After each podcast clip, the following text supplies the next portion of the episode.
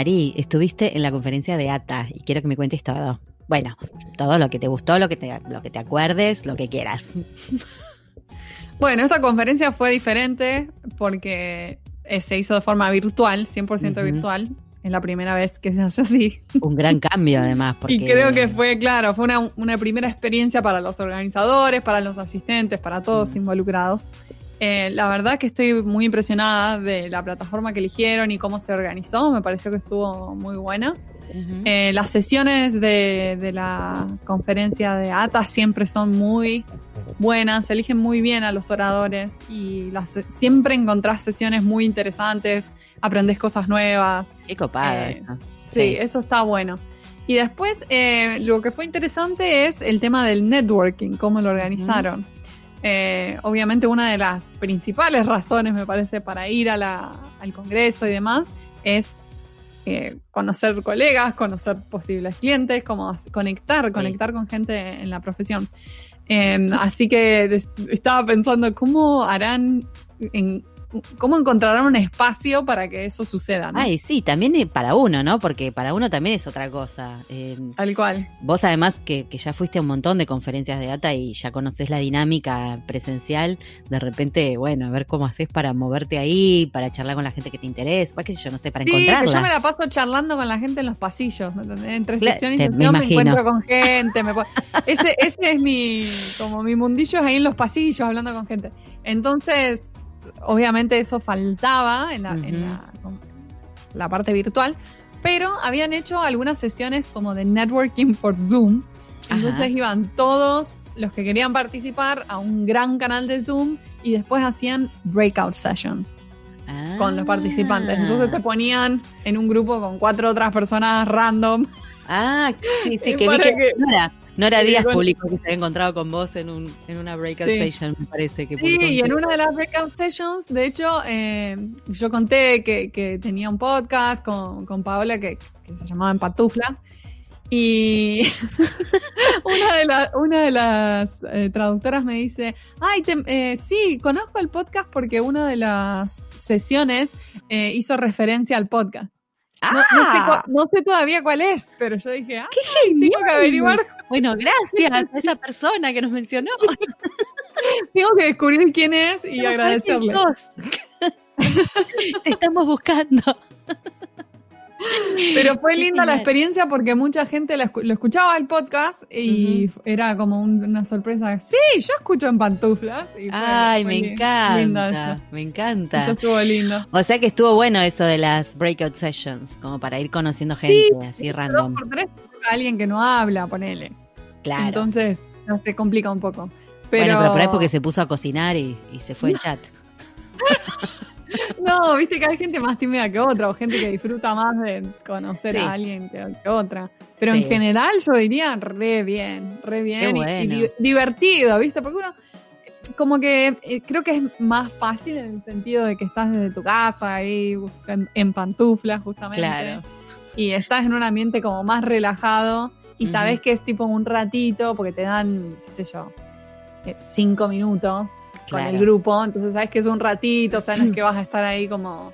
Porque uno, de los miedos de hacer networking es como clavarte con... Sí, tipo... Y, no poder irte, ¿viste? ¿De qué hablamos? Claro.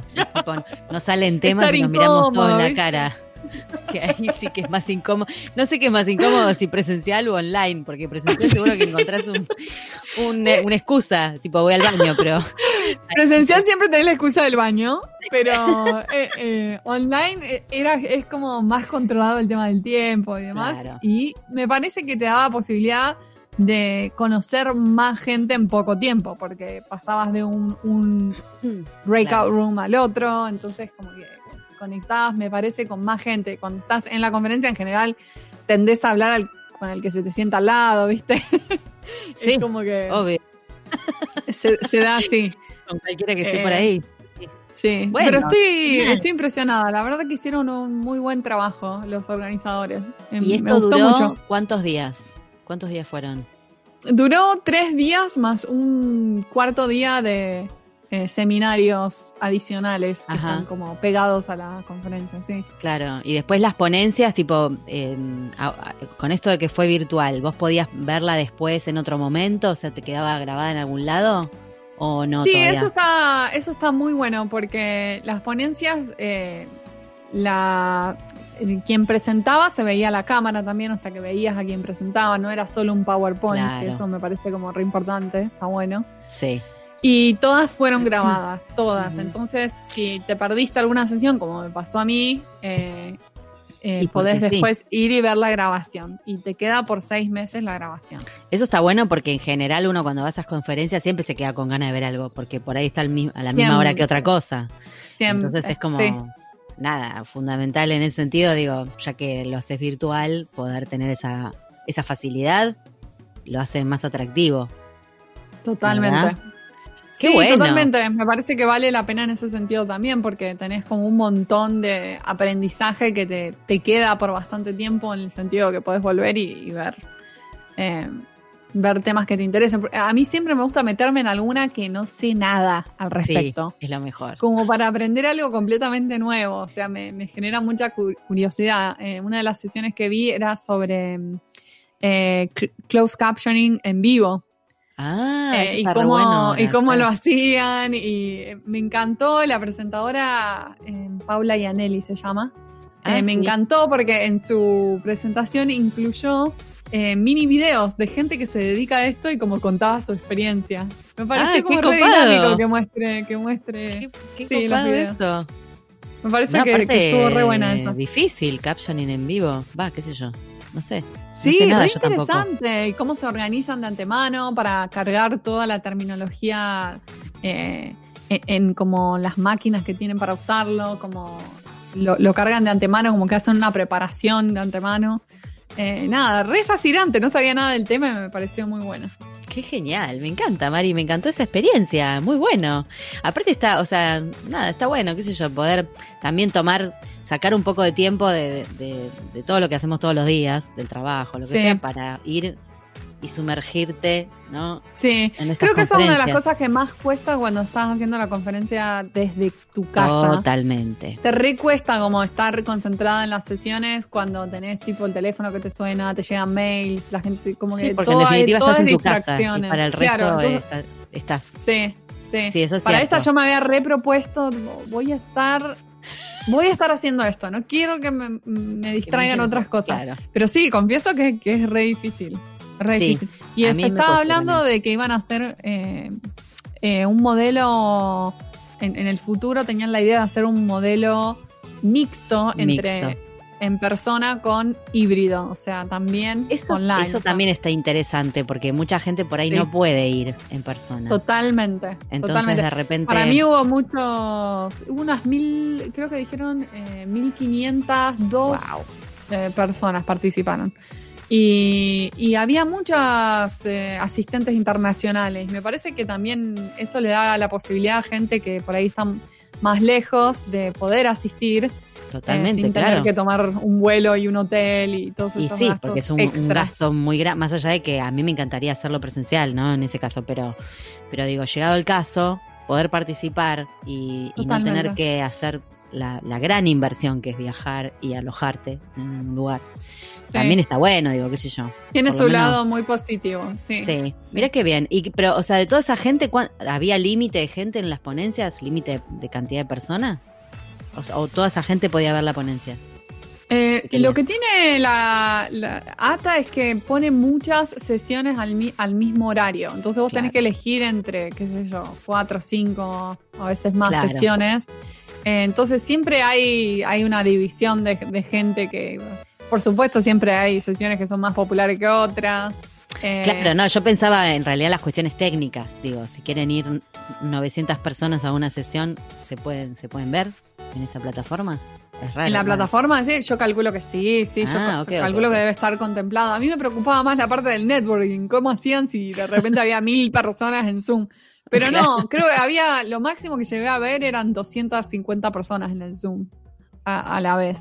Mirá eh, que igual es bastante, pero... Es un montón. Sí. Bueno, mira qué linda experiencia, me encantó. Bueno, capaz que algún este alguna podcast escucha o podcast escucho este estuvo también. que nos cuenten, ¿no? Después, ¿qué les pareció? Me gustaría ver ahí opiniones. Eh, Me encantaría. pasamos, eh, pasamos a la entrevista. Hoy tenemos una re-entrevista. Esperamos que la disfruten mucho como nosotras. Adianchi.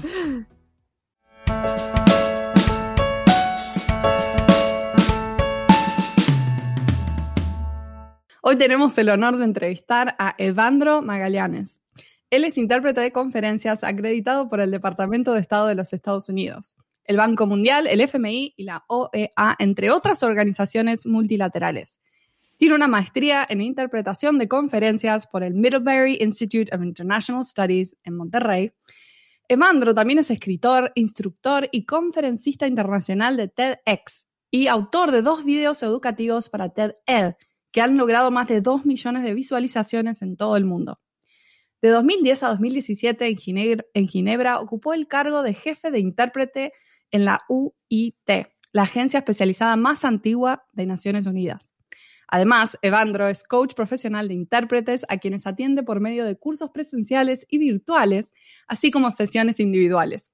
Brasileño de nacimiento, Evandro vive en la actualidad en Nueva York con su familia y Freddy, su perrito Yorkie, que los acompaña donde quiera que vayan.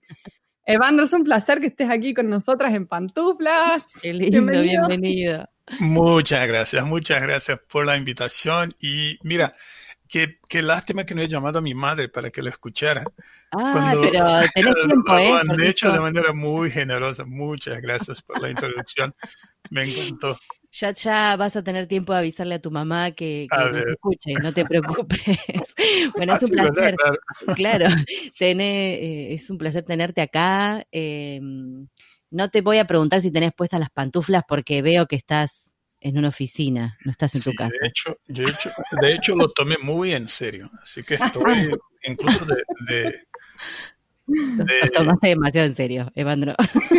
Chaqueta y todo. Sí, sí, está muy, muy elegante. Le voy a decir a los podcasts que está muy elegante. Bueno, hoy triangulamos Nueva York, Buenos Aires y eh, Milwaukee. Ah, hermoso todo esto, divino. Em, bueno, Evandro, la verdad es que hay tantas cosas para preguntarte que no sé si nos va a alcanzar la media hora que solemos dedicar a esto, pero vamos a, tratar, vamos a tratar. Claro. Yo, eh, yo de mi parte voy a tratar de hablar poco.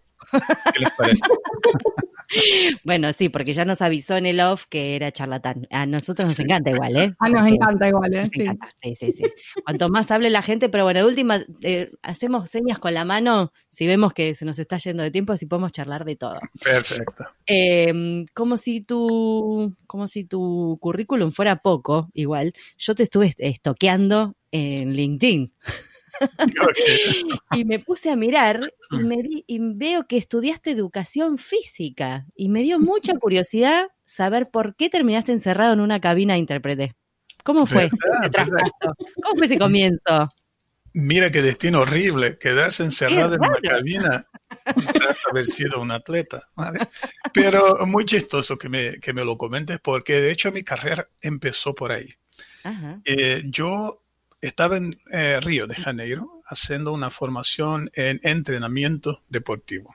Y entonces en una de las pausas llegó, se me acercó un colega con un libro que trataba de un nuevo deporte a que yo me dedicaba ya en, aquel entonces, que era el triatlo. Y estaba, claro, un libro en inglés, no había nada en portugués sobre el tema y entonces me fascinó, yo eh, hice una copia eh, del libro y me, y me, puse a leerlo a estudiarlo, más que nada a leerlo. Y entonces me encantó. Lo que pasaba es que a aquella altura yo, por, por tener a un padre que era profesor de inglés, en nivel muy elemental, pensaba hablar inglés. ¿Vale? Claro. Yo, a mí me decía todo el tiempo, claro, claro que hablo inglés como mi padre, pero mi conocimiento era muy, pero muy limitado. Y pero esto me ha, dado el atrevimiento de entonces proponer a algunas casas editoriales que mira, un libro fascinante sobre un deporte fascinante y yo soy el, eh, no solo el traductor muy experiente, pero también un deportista que se dedica a esto. y entonces, bueno, ahí estuve en como 10 casas editoriales que, claro, eh, me, me... Sí, te, sacaron volando, claro. Hasta que al final, como yo estaba en aquel entonces como eh, profesor de natación, miren ustedes, yo tenía un alumno que era el chief advisor, ¿cómo se dice esto en español? Uno... Como un consejero. Eh, consejero especial del presidente de la Universidad de Brasilia. Y entonces yo le hablé del libro y le dije, mira, eh, es una tontería que la universidad solo publique cosas de mitología y qué sé yo y tal. Y él me dijo, mira, escribe una carta al presidente y yo la puedo portar. El día siguiente ya volvió con una respuesta del presidente que incluso era como eh, corredor, hacía corridas y jogging. Y me dice, que me, en que me decía, no, me encantó la idea de, publicación del libro. Por favor, hable con el profesor tal y tal en la casa editorial de la universidad. Y con esto eh, empezó mi carrera de, traductor, porque entonces yo tuve que, que, bueno, inventarme como traductor que no era y entonces tratar de aprender lo que yo había dicho a todos que podía hacer muy bien. Qué genial. Pero al final, pero al final me, me, encantó porque yo como leía mucho y, y, a mí siempre me gustó escribir, al final creo que, que me salí más o menos bien. O sea, el libro eh, lo pudimos, lo pudimos eh, publicar en portugués y quedó como una primera obra en portugués. Y entonces la universidad empezó a llamarme para que hiciera yo la traducción de otros proyectos. Y con esto empecé. Wow, oh, pero mira vos, qué loco. Muy loco. grandes características igual, ser lector y que te gusta escribir. Sí, y el, el, espíritu, el espíritu emprendedor ahí muy presente, ¿no? Porque esto, todo está ir a las, a las editoriales hasta que te publicaron el libro. Es muy buena esa anécdota, me encantó. A mí nos encantó ese video que eh, hiciste de TED, eh, ¿Nos podés contar un poco de qué se trata para los podcast escuchas que no los hayan visto? ¿Y cómo se hace un video así? O sea, desde la idea hasta cómo se ejecuta. Sí, con mucho gusto. Este es una, un, un, video, es un video de TED Ed, ¿vale? O sea, que es una de las eh, de los ramos, digamos, de TED. Y es muy, es muy simple de hacerse. O sea, lo que hace uno es meterse en el sitio web este, donde, donde están ed.ted.com y entonces nominarse a sí mismo como educador. Uno puede hacer eh, en su propio nombre, pero lo que pasó fue que mi, esposa, mi mujer, y incluso al mismo tiempo, curiosamente, un colega de la UIT me han nominado y después me han dicho, mira, me encontré con esto en TED, eh, son, son videos muy chistosos y tal, ¿por qué no haces tú algo? Eh, en términos de interpretación. Y entonces han hecho la nominación y en cuatro o cinco días me, bueno, recibí un correo y entonces empieza el proceso. Ellos te invitan a una charla donde tú tienes que hacer como un pitch, decirles, bueno, esta es la idea y me gustaría hacerlo así. Ah. Estas son mis credenciales y si a ellos les gusta, entonces empezamos un proceso en que tú escribes el guion y ellos entonces te, ponen en contacto con los animadores y con otras personas que van a oh. chequear los hechos a, ver si la historia de hecho corresponde a la realidad y todo. Entonces empieza un proceso que dura como cuatro o cinco meses. Oh, y, que es muy colaborativo y, muy interesante porque yo les he dado el guion y como tienen una experiencia muy grande en cómo contar contar cuentos, me han hecho sugerencias de que, mira, ¿por qué no empiezas por acá y después lo trae ahí y tal?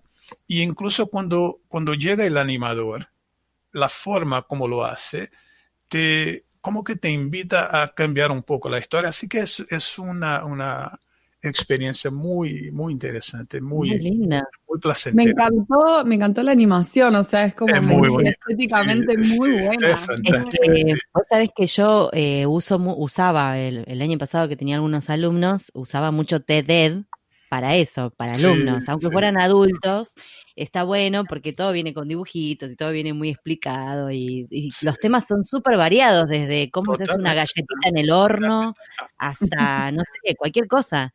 Y lo encontré así, de casualidad, por ahí. Y dije, ay, qué lindo esto, no lo había visto nunca. y, está buenísimo para divulgar lo que hace. Creo que nos Si la gente lo quiere encontrar, se llama How Interpreters Juggle Two Languages at Once. Exactamente. Eh, incluso hay subtítulos en español, portugués y varias lenguas.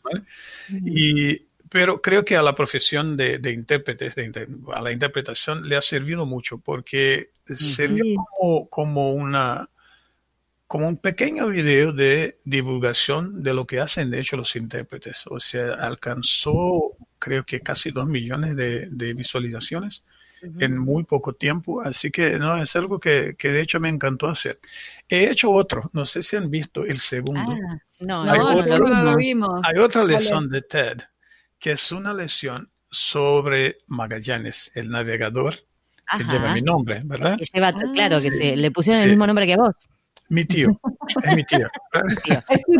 Entonces, tío, Magallanes ha hecho la circunnavegación por primera vez del globo, ah.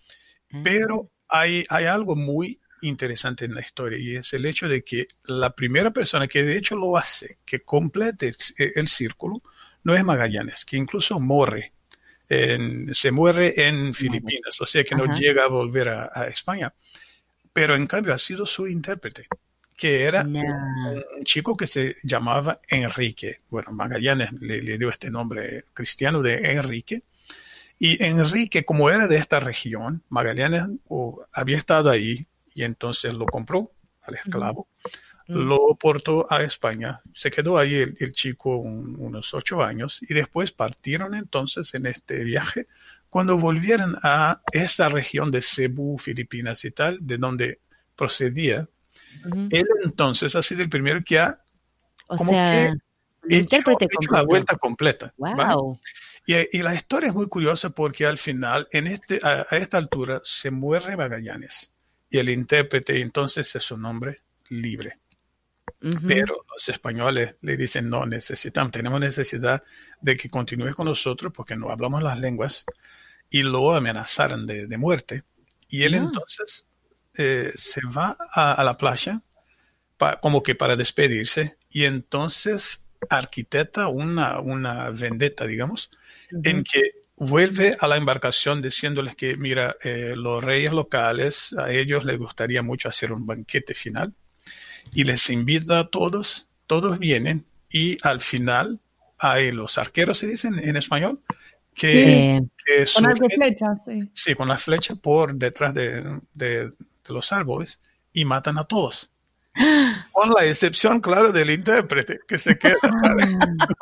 que con esto él como que se limpia las manos y ya estoy. Esta es la historia, era la historia que yo quería contar desde el punto de vista de, del intérprete. Pero cuando empezamos a hacerlo y tal, eh, la gente de TED me ha dicho, mira, este es, eh, muy, muy interesante, pero es, es un cuento un poco controverso. Entonces vamos a contar la historia como, como la conocimos y al final tú puedes incluir ahí una, una, frase quizás sobre esto. Y así quedó.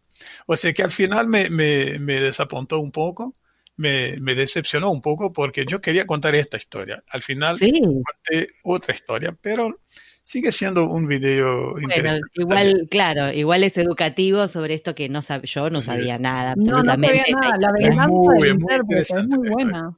Es para una película esto. Una eh, de hecho, sí. A mí me gustaría escribir un libro sobre esto. A ver. Sí. Bueno, el próximo me parece que podría ser e-, ese. Eh, te, te, alentamos, Evandro. Queremos leer ese libro.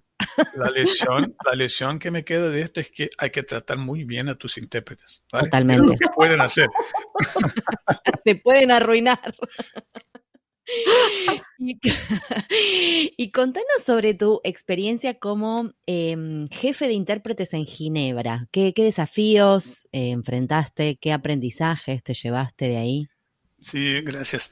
Eh, mira, he aprendido dos cosas muy importantes. La primera es que las cosas pasan y los sueños se materializan a a aquellas personas que de hecho se atreven a soñar, ¿vale? Porque, mira, yo soy un, intérprete de portugués, que ni siquiera es una lengua de la ONU. Yo nunca antes había vivido en Europa. Mm. Ah, en aquel entonces no hablaba francés y no sé por qué se me ocurrió presentarme a este cargo, este cargo, porque claro, yo tenía como una experiencia muy, muy larga en, en la gestión de intérpretes, había, había sido eh, el, el, CEO, digamos, de, de, mi propia agencia de traducción en Brasil por eh, casi 18 años. Entonces tenía esta experiencia, era un intérprete experimentado también.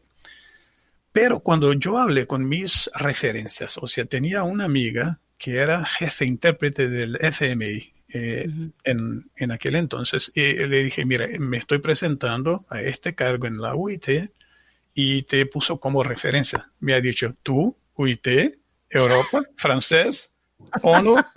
¿Estás seguro? tontería que, que, que tienes en, en, la cabeza. Olvídate de esto. Nunca va a pasar.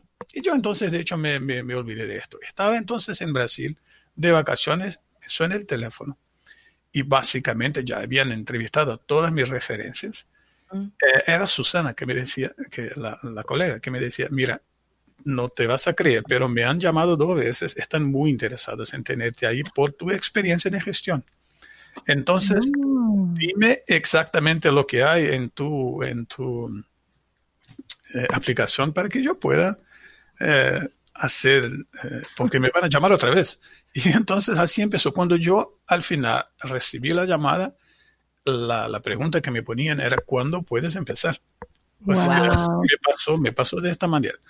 Pero otra cosa que, bueno, el reto grande fue que como no era de, de Europa, no era intérprete, no era uno de ellos, digamos, ¿vale? Me encontré con mucha resistencia y entonces tuve que trabajar mucho para ganarle la confianza a los intérpretes y tal y traté de no, no cambiar muchas cosas al mismo, al mismo tiempo.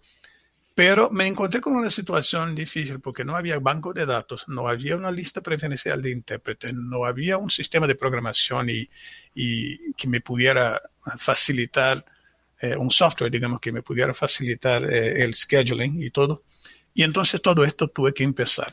Incluso me acuerdo de que yo en la primera semana me quedaba hasta las 11 de la noche haciendo la, haciendo la grabación en una, en una phone answering machine, no sé cómo se dice en español. Eh, ¿En una un contestador de teléfono? ¿Una sí, ah. y, y, era así. Bueno, hoy es el, digamos, 5 de octubre. En la sala tal, en la cabina de inglés, vamos a tener el intérprete tal y la intérprete X. Y en francés tal y tal, en, en español tal y tal, y pasamos a, a sala 2 y la sala 3. Y, Mira, si al final yo hacía, cometía un error en la pronuncia de un nombre de, de un colega chino, tenía que empezar otra vez y hacerlo todo. y yo me decía, mira, yo pensaba que este era un cargo importante y yo me quedo acá haciendo esta tontería por claro. cuatro horas de mi día. Y entonces lo cambié completamente y empezamos con un sistema en que ahora les toca recibir un, un SMS. ¿Vale? Claro. Hago todo en un software, esto cambié en los primeros seis meses, entonces, pero yo me acuerdo que los intérpretes se subían en la banqueta para decirme, no, necesitamos la contestadora, no se puede hacer así. O sea, hay una, mentalidad de que nada se podía cambiar. El cambio. Sí, también porque eras un foráneo, entonces eso también... ¿De dónde viene este señor a cambiarnos todo? ¿No? Pero la otra cosa que aprendí es que todos los intérpretes deberían tener la oportunidad de estar al otro lado del balcón. O sea, cuando tú te conviertes en un, en un jefe intérprete, digamos, o reclutador de intérpretes en este nivel, te das cuenta de que como freelancers has estado haciendo tonterías que no debería hacer. Tú te das con comportamientos y cosas que te salta a los ojos que cómo pueden hacer esto y tú te acuerdas de que tú también lo hacías. Claro. Entonces yo he aprendido como siete lecciones básicas que son errores que nosotros cometemos como freelancers y traté de escribir un blog sobre esto y tal que al final se convirtió en el, núcleo, digamos, central de lo que yo les imparto a los colegas como coach. Claro. son estos los aspectos que yo trato de, darles a los intérpretes, porque con dos, tres consejos yo puedo, no es broma, yo puedo aumentar en un 40% las ofertas de trabajo que vas a recibir. Claro. Así es. Entonces, a mí ha sido una, una descubierta, pero fantástica. Te abrió los ojos. Ah, porque, bueno, sí. es que sí, realmente nosotras muchas veces acá en el podcast, cuando hablamos con personas que trabajan en la industria de la traducción, pero del otro lado, digamos, no, con, no, del freelancer, ¿no? sino del lado de la agencia o del lado del cliente, em, y justamente es por eso, porque también una vez trabajando solo, no se da cuenta lo que pasa del otro lado, o no, no sabe bien cómo se recibe del otro lado determinada cosa, o por qué te piden determinada cosa. Eh, Súper interesante que hayas podido habitar ese lugar, ¿no? Y verlo vos mismo. Sí. sí. Y el tema, em, con, respecto al trabajo que haces de, de, Career Coach, que les comento en nuestros podcast escuchas, que si les interesa saber más, pueden entrar a la página de Evandro, que es evandro.com. Genial. ¿Y qué, sentís con respecto a la llegada ¿no? de, la pandemia, de COVID? Eh, ¿Cómo deben prepararse de otra forma los intérpretes para enfrentar el mercado laboral ahora? Sí, muy, muy, muy eh, relevante la pregunta. Es que yo, la forma como lo miro, los intérpretes se limitan a, ellos mismos en sus comportamientos. O sea, los intérpretes son muy, muy eh, ágiles en, convertirse en mejores intérpretes, en aprender lo que, lo que les toque aprender para desempeñarse bien como intérprete.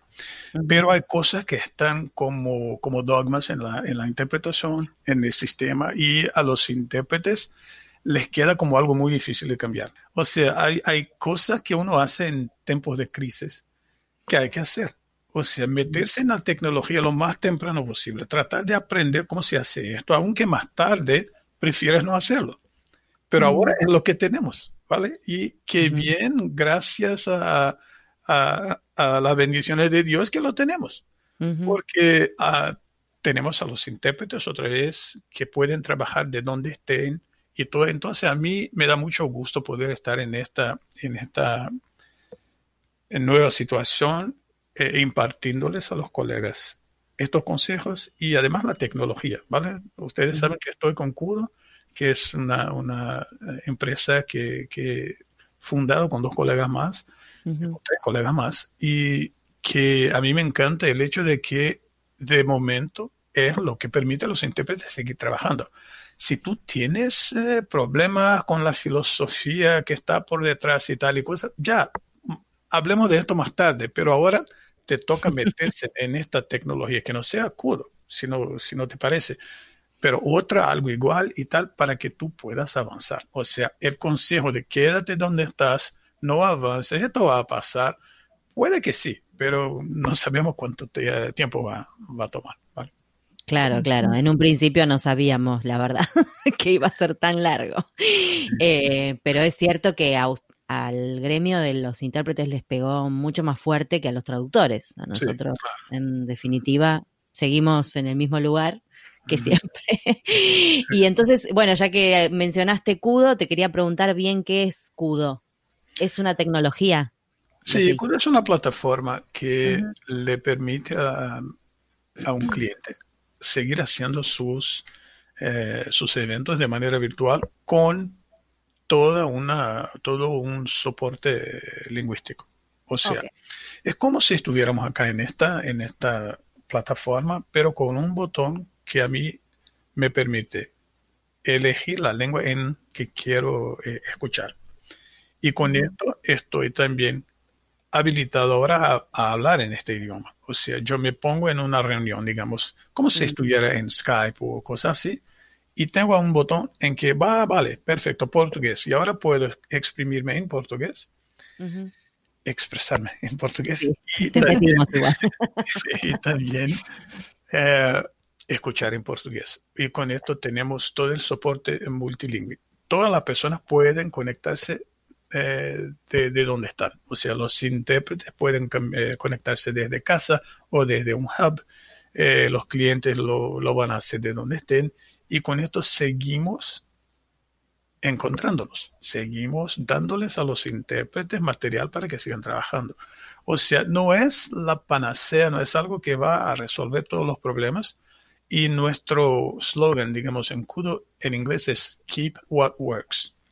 Si tú tienes la plata, los intérpretes locales, no hay eh, restricciones de COVID y tú puedes seguir encontrándose, haciendo eh, reuniones presenciales, que lo hagas. ¿Sí?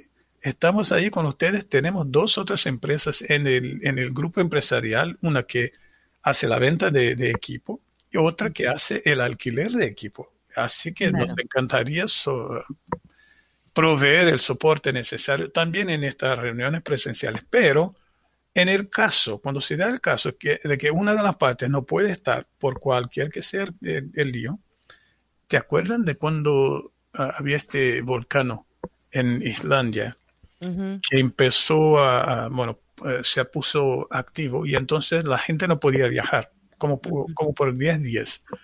No, los aviones no podían volar. Y esto ha sido pero terrible, nunca antes habíamos eh, visto esto. Duró 10 días.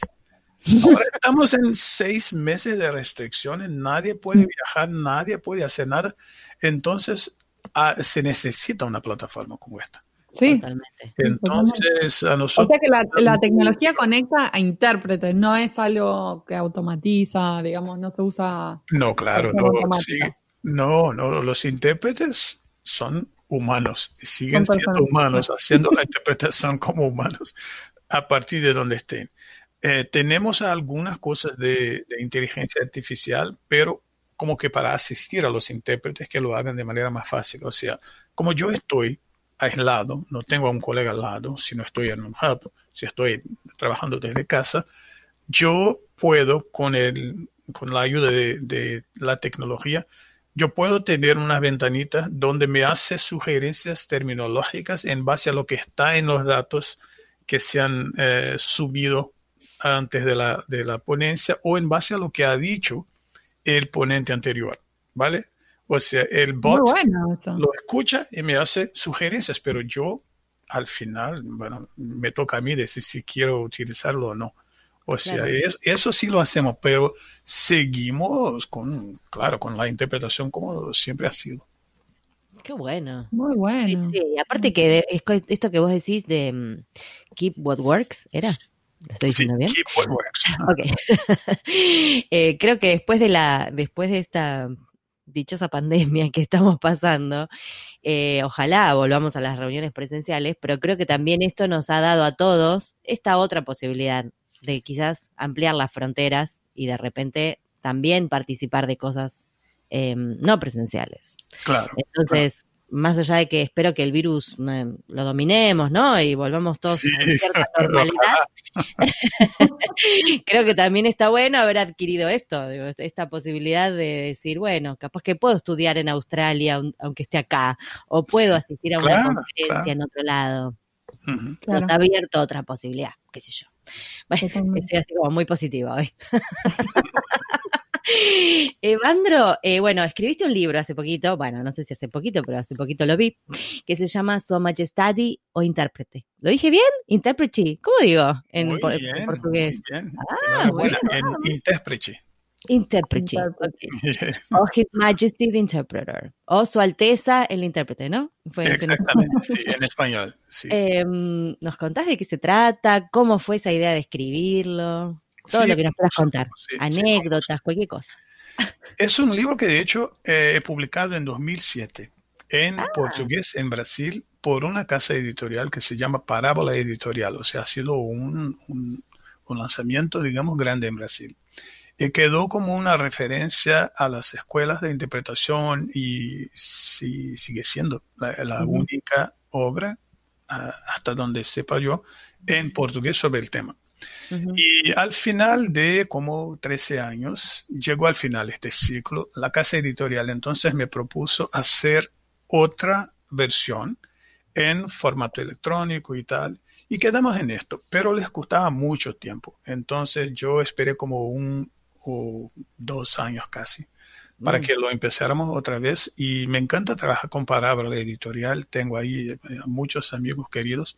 Pero al final, eh, por todo lo que pasa en Brasil con las cuestiones, cuestiones económicas y tal, quedamos que al final yo me tomaría los derechos otra vez y haría una publicación independiente.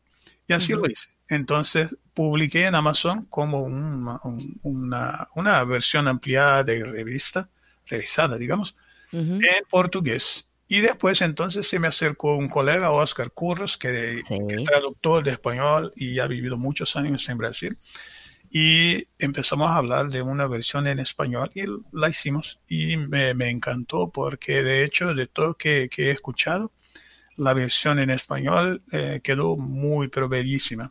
Así que a mí me encanta el hecho de que tenemos ahora eh, el libro en las dos lenguas. Se trata de un libro donde yo cuento algunas anécdotas. Hablo de los aspectos positivos disculpa hablo de los aspectos positivos, pero también aspectos que no son muy, muy elegantes en la profesión. Y seguí con esto, y, pero al final se convirtió también en una especie de manual. O sea, hay, hay algunas cosas de, de técnica, algunas cosas, les comento a los intérpretes algunas cosas de cómo cómo, vencer la ansiedad, eh, el miedo este que tiene uno con empresa, cosas así. Y entonces al final quedó muy chistoso, es un libro fácil de, leer y que me encantó, que me encantó escribir. Ahora me dan ganas de leerlo. y sí, a mí también. y alguna, alguna de las anécdotas que incluiste en el libro, cualquier otra que, que te guste contar así, graciosa, porque debes tener muchas. Sí, eh, yo empiezo, yo abro el libro con, con un cuento interesante. Es que yo estaba, yo trabajaba en el Parlamento brasileño como, como funcionario normal y hacía tonterías de, de bueno, con, con, papeles y cosas que a mí no me encantaban ni un poco. Y yo pasaba todo el tiempo diciendo a la, a, la gente que, mira, yo hablo inglés, yo hablo español, yo hablo esto y tal y tal, porque quería que quizás encontraran una, una otra posición ahí en, en, este órgano increíble que era la Cámara de, Diputados. Y entonces un día les tocó recibir un, un visitante ilustre que era el, duque de Edimburgo, el Prince Philip de, ah, Inglaterra. y al final, en el último minuto, se han dado cuenta de que no tenían a un intérprete. Y entonces una de estas personas, a, a, quien yo había... Alguien te había escuchado. que yo era muy, muy bueno, lo sé todo en inglés, se acordó de mí, mira, llama a este tipo ahí, Evandro, creo que habla inglés. Y entonces yo recibo una llamada, mira, ¿puedes venir al gabinete del, del presidente? Sí, claro, con gusto. Me pongo ahí, cuando llego ahí, mira, siéntate ahí, tenemos a este tipo que, que, ya, que ya va a llegar y tú vas a hacer la interpretación. Y yo, mira, yo, yo nunca antes lo he hecho. No, no, no, tranquilo, tranquilo. Y mira, yo entonces, una hora más tarde, estaba ahí en esta situación haciendo la mediación entre el presidente de, Cámara de, Diputados en Brasil y un miembro de la familia real inglesa. Y, yo estaba en, en, pánico, pero al final era una charla muy, muy amena, muy tranquila y lo hice más o menos bien. Pero al final el presidente de la Cámara le da al príncipe un libro sobre la Amazonia. Y con estas palabras, mira, eh, Alteza Real, acá un libro sobre la riqueza de nuestra eh, floresta amazónica. Y el príncipe recién llegaba de un viaje a Manaus, creo, a Amazonia, y a él no le había gustado lo que había visto. Y entonces dijo al presidente, ah, sí, claro, la, la floresta amazónica es decir, lo que ha quedado de ella, ¿verdad? Uh. Y yo entonces me puse blanco porque quizás no había escuchado bien. Esto no se dice cuando recibe un, un regalo, ¿verdad? Y no, entonces, no fue muy protocolar. ¿qué, digo yo? Quizás es mi primer día, ¿vale? Entonces puede que yo no haya comprendido bien. Entonces lo dejé como, gracias, muchas gracias, excelencia. Y traté de salir de la sala, o sea, Al final pasé mucho tiempo reflexionando sobre esto porque es muy curioso. Yo te lo hice por pura autodefensa, claro, y por miedo. Pero al final no quedó tan mal porque los intérpretes eh, de gabinete, los intérpretes eh, personales, tienen por, eh, por deber, digamos, hacer la interpretación, como de hecho se presentan las palabras, pero tratar de decir aquello que se planificó decir. O sea, un, presidente, la razón por la mm. cual tiene a su intérprete es que si, bueno, por si acaso mete la pata, el intérprete mm. ya recibió un briefing de que lo que sí quería decir. Y entonces, en el calor del debate, el intérprete claro.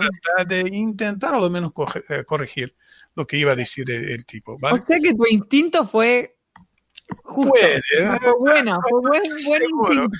Sí, igual, igual jugaste, jugaste a favor del, del impresentable del príncipe. Sí. la verdad que era para mandarlo al frente. Lo, lo, traté de amenizarlo para que no se metieran en un conflicto que no era, no era el, el, el, la, el objetivo. ¿vale? De la, entonces, muy bien, y incluso yo, ¿vale?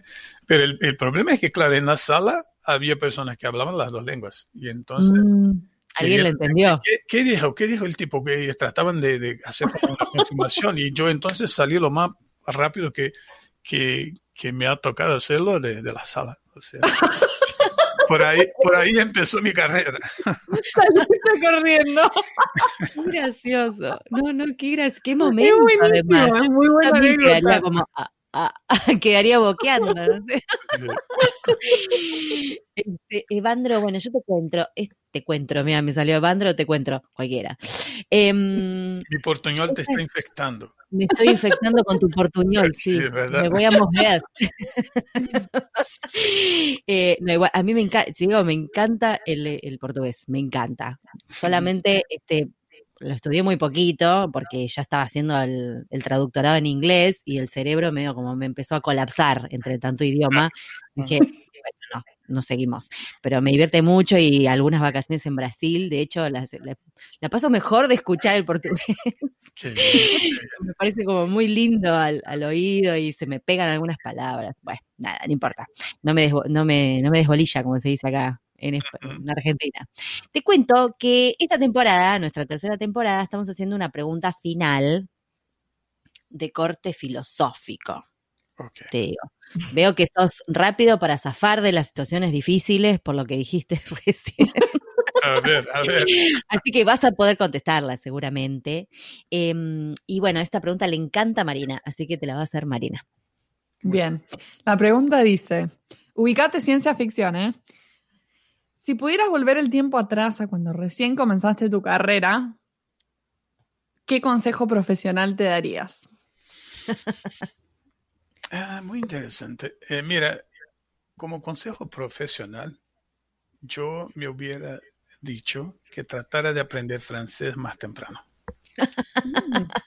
claro, para cuando llegaba lo de Ginebra. sí, porque me tocó algunos años eh, en aprenderlo y lo hablo más o menos bien. Me, me, toca, bueno, usarlo de manera profesional, pero me, me hubiera gustado haberlo aprendido más temprano, porque con esto creo que yo, a mí me tocaría avanzar más, más rápido.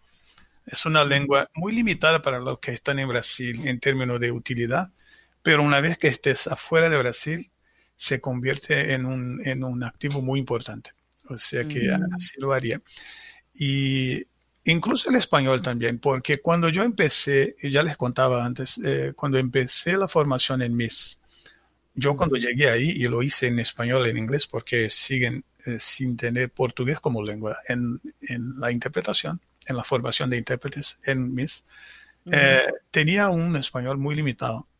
Y me tocó tener como profesor a un argentino, Marcos Celestia, y que después se convirtió en un amigo, y que desde el primer día le dijo a los colegas, mira, a Evandro solo se, le, se, se habla en español mi español era suficiente para ordenar tacos en, la taquería local. No de pero con esto me ayudó increíblemente Marco Celeste y los colegas todos. Y al final eh, llegué a un punto donde me tocó pasar mis exámenes y tal. Y yo en papel soy un intérprete de inglés y español, miren ustedes.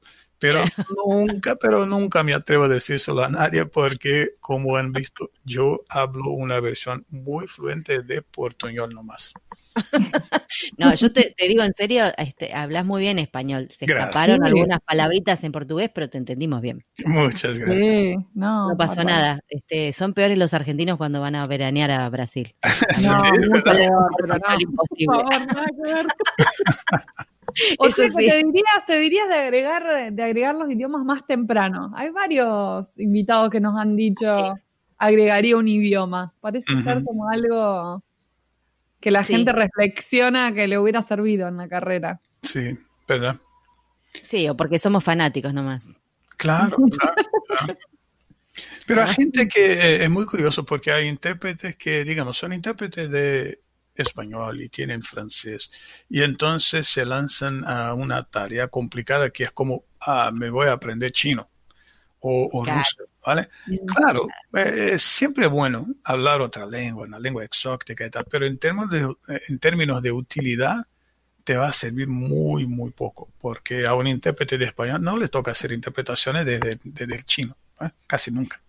Y claro. No, y aparte si no tendrías que dedicarte mucho más, no tenerlo como segunda lengua, sino darle más darle más más este estudio. bueno, Evandro, eh, la verdad ha sido un placer charlar con vos. Mira, a mí, a mí ha sido pero una experiencia muy placentera. Gracias por la invitación.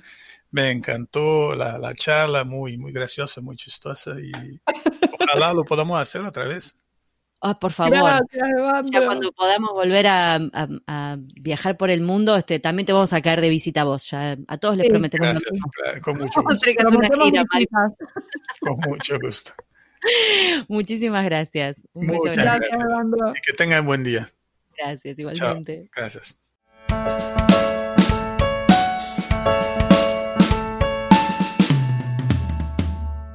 Este fue un nuevo episodio de En Pantuflas, patrocinado por nuestro amigo fiel, MemoQ. Si sos tan fan de MemoQ como nosotras, aprovecha el 45% de descuento exclusivo para podcast escuchas. Anota este código, CAM-pantuflas45. Podés encontrar todos los episodios del podcast en nuestra página en guiondelmediopantuflas.com y suscribirte para escucharlos apenas salen en iTunes, Spotify y Google Podcast. Prohibí su reproducción en la Argentina, en Los Ángeles, Marín, Buenos Aires, Pantuflas al virus.